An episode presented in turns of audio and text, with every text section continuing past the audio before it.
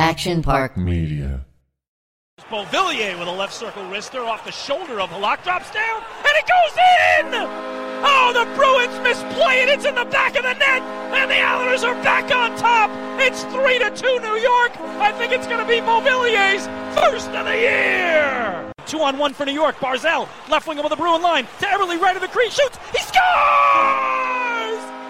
Jordan Everly roofs the forehand under the bar on a beautiful feed from Matt Barzal. It's four two Isles, just past the midpoint of the third. McAvoy's center point shot misses the net. Again, Boston down four to two with seven forty-five to go in the third. And now a breakaway shorthanded for J G Pageau. In alone on Jaroslav Halak. Shoots. He scores!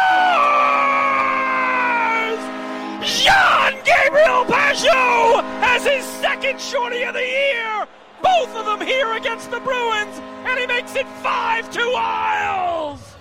Here's Letty with a blast, top of the left circle, and Halak looked very awkward falling down, but making the save. Here, a little bit of the iron as well. Yeah, they get it to the net. Islanders put it in the paint, it hits the post, and then it's poked home! The Islanders have their fourth goal of the period! It is six two New York, everything finding the back of the net.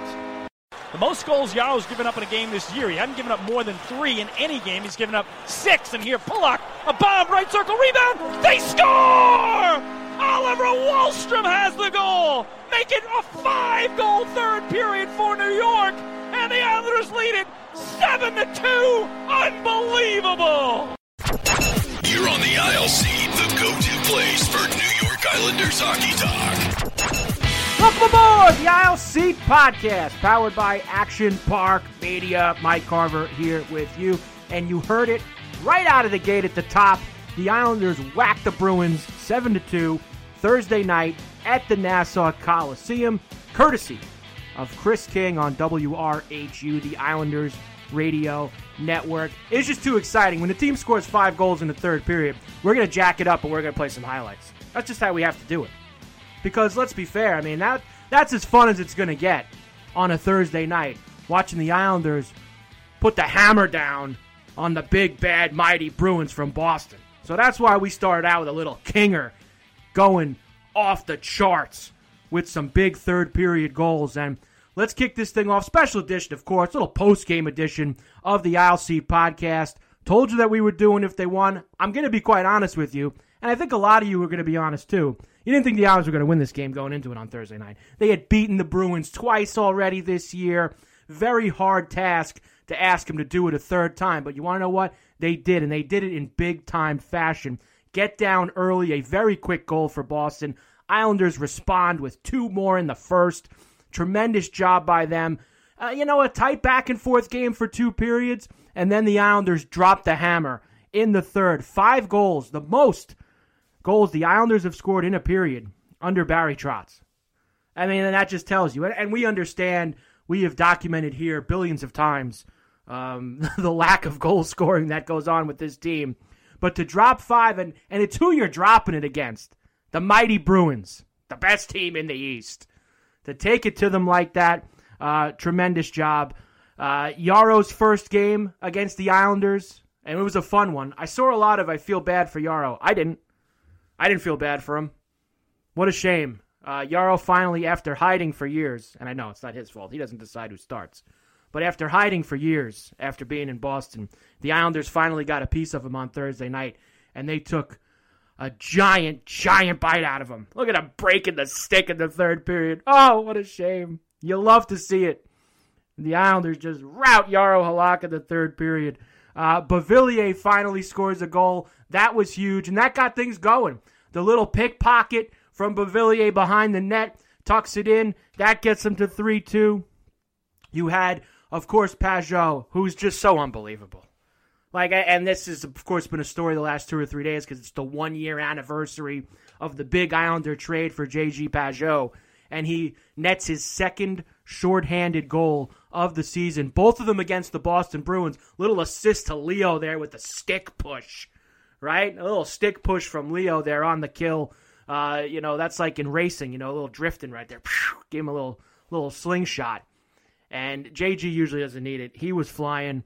And, and man, a year since that trade. Uh, anybody have a problem with it now? Honestly, guy is so money. In every situation, he's good five on five. He's good killing penalties. He's good on the power play. Amazing. Really is. I forget which one of the guys said it in the postgame. Uh, called him the Swiss Army knife. Might have been Barzal. I forget who it was. But that's exactly what J G Pageau is. Anders gets one. And Ollie, Ollie, Ollie. He nets one in. All the hard work for Oliver Wahlstrom pays off in spades with a big goal. That's a big goal. Made it seven to two.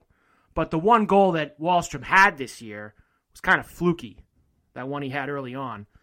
He's been putting in a lot of hard work. We've been talking about him a lot. And to see him get rewarded with that goal as the cherry on top, the seventh one on the ledger for the Islanders on Thursday night, was really great to see. All around tremendous effort uh, in a seven to two Islander win. Uh, wasn't all roses, I guess you could say, because there is some injury issues, right? Uh, Cal Clutterbuck did leave the game. And that's concerning. Uh, I think it's concerning because, as we know, this team right now, there's not exactly a lot of depth. Not a lot of depth in the forward group once we get beyond the twelve guys that skate every night. And, geez, you can even make a case the twelfth and sometimes eleventh guy that skates. Um, you don't like seeing them out there. But hopefully it's not a long-term thing. Trotz, after the game, kind of made it sound like, you know, we'll see. Maybe not that big of a deal. And if it isn't, the Isles will be okay. They're hoping to get M D C back soon, too, who was close before this game. And if Cal's going to miss a few, they're going to need M D C back in the fold. That's for sure. Because what are your options? Let's say Clutterbuck does have to miss four or five games. And that's, you know, two or three, whatever the, the low end of the bar is. Where are you going to? Right? I mean, that that's the thing. Zarnik? I mean, geez, we said about this early in the week. He's not even an N H L player as far as I'm concerned. We put Ross in there. Whatever. Bellows still in the doghouse. So, you know, we got to find a little mix here if he's going to be out of the lineup for an extended period of time. Leo has dropped down there. When all those guys got hurt last year, Leo was dropping down and playing with some combination of Martin Ševčík and Clutterbuck. So that could be a good fit. And maybe we can get Bellows out of the doghouse and play him with Pageau and Wahlstrom. Get M D C back in there. Because after that, it's thin, man. It is thin. But hey, that's like the one negative thing you take out of the game is that Cal was hurt. Because this was a statement night for the Islanders. This is the night that you wait for all year. We watch all these nail-biting, two one, three two games all the time with Barry Trotz to get yourself a fun, out-of-control, gong show, whack-em-over-the-head third period like the Islanders gave you on Thursday. That gets you juiced up. Juiced up, man. Watching them pour in. One minute, then two minutes later, two minutes later, two minutes later. You heard Kinger at the top. And it's a statement win for the Isles. And, and I think that there's been moments this year where it's like, uh, you know, it, when they lose, it's frustrating because they're winnable games and they can't score.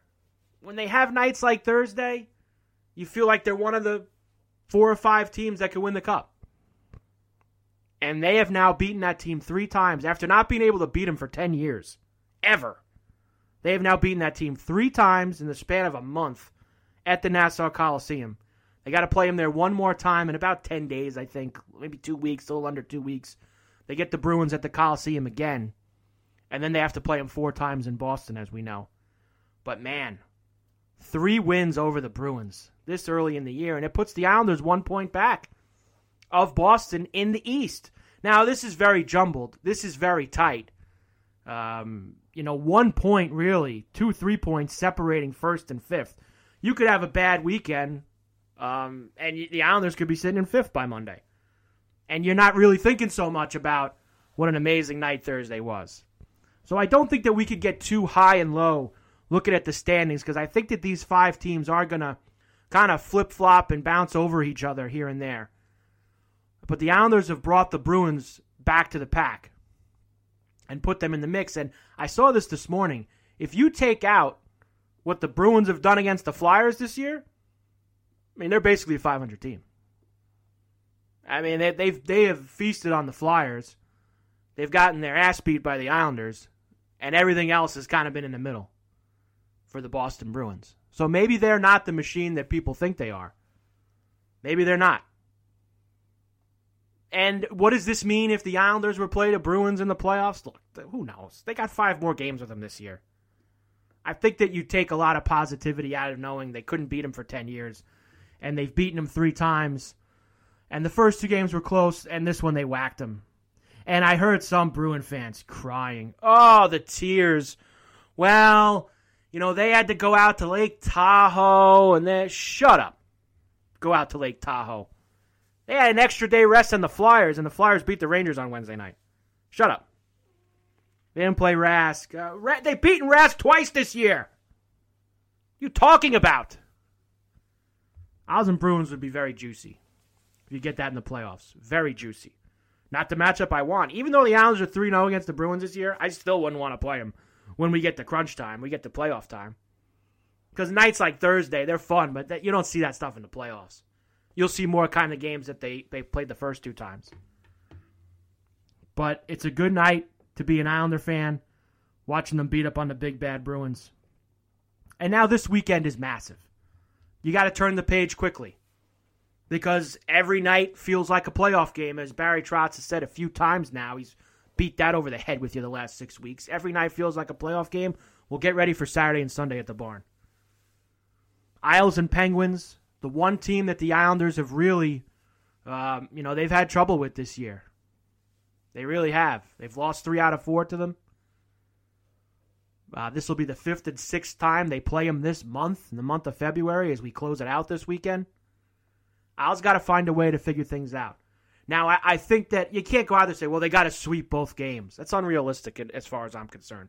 I think that them winning Thursday night kind of gives you a little bit of, you know, splitting this weekend isn't that bad. You know, if they would have lost Thursday, you would have pushed for a little bit more. But how about three points? How about three points this weekend?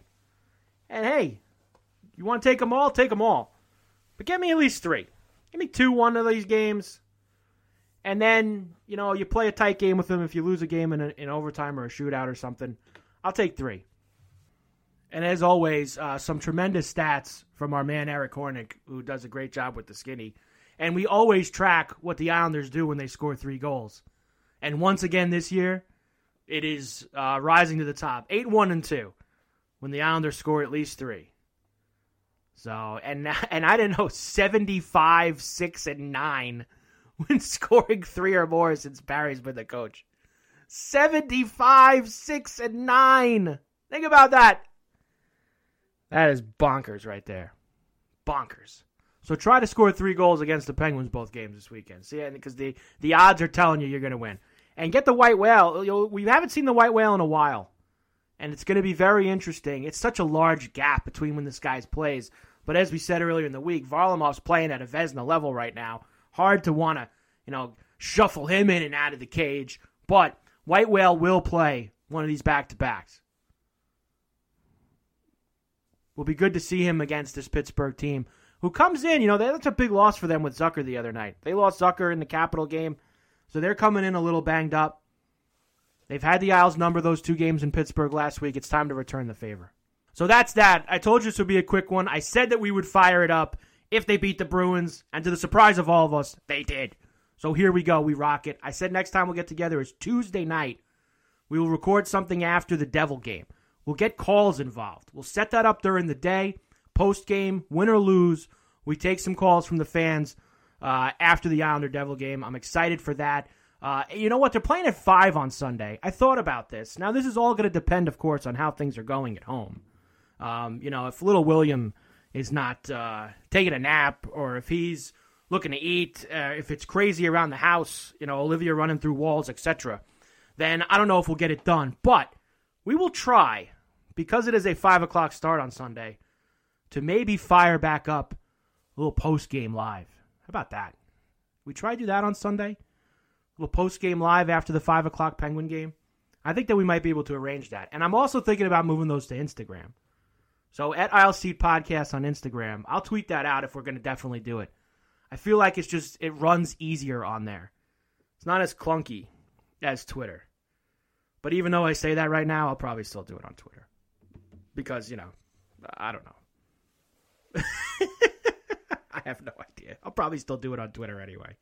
But we'll try to do a little post-game after the Penguin game on Sunday. Quick, you know, twenty minutes, fifteen, twenty minutes. We'll hang out and we'll talk, see how the weekend went against the Penguins. So an enormous win for the Islanders on Thursday.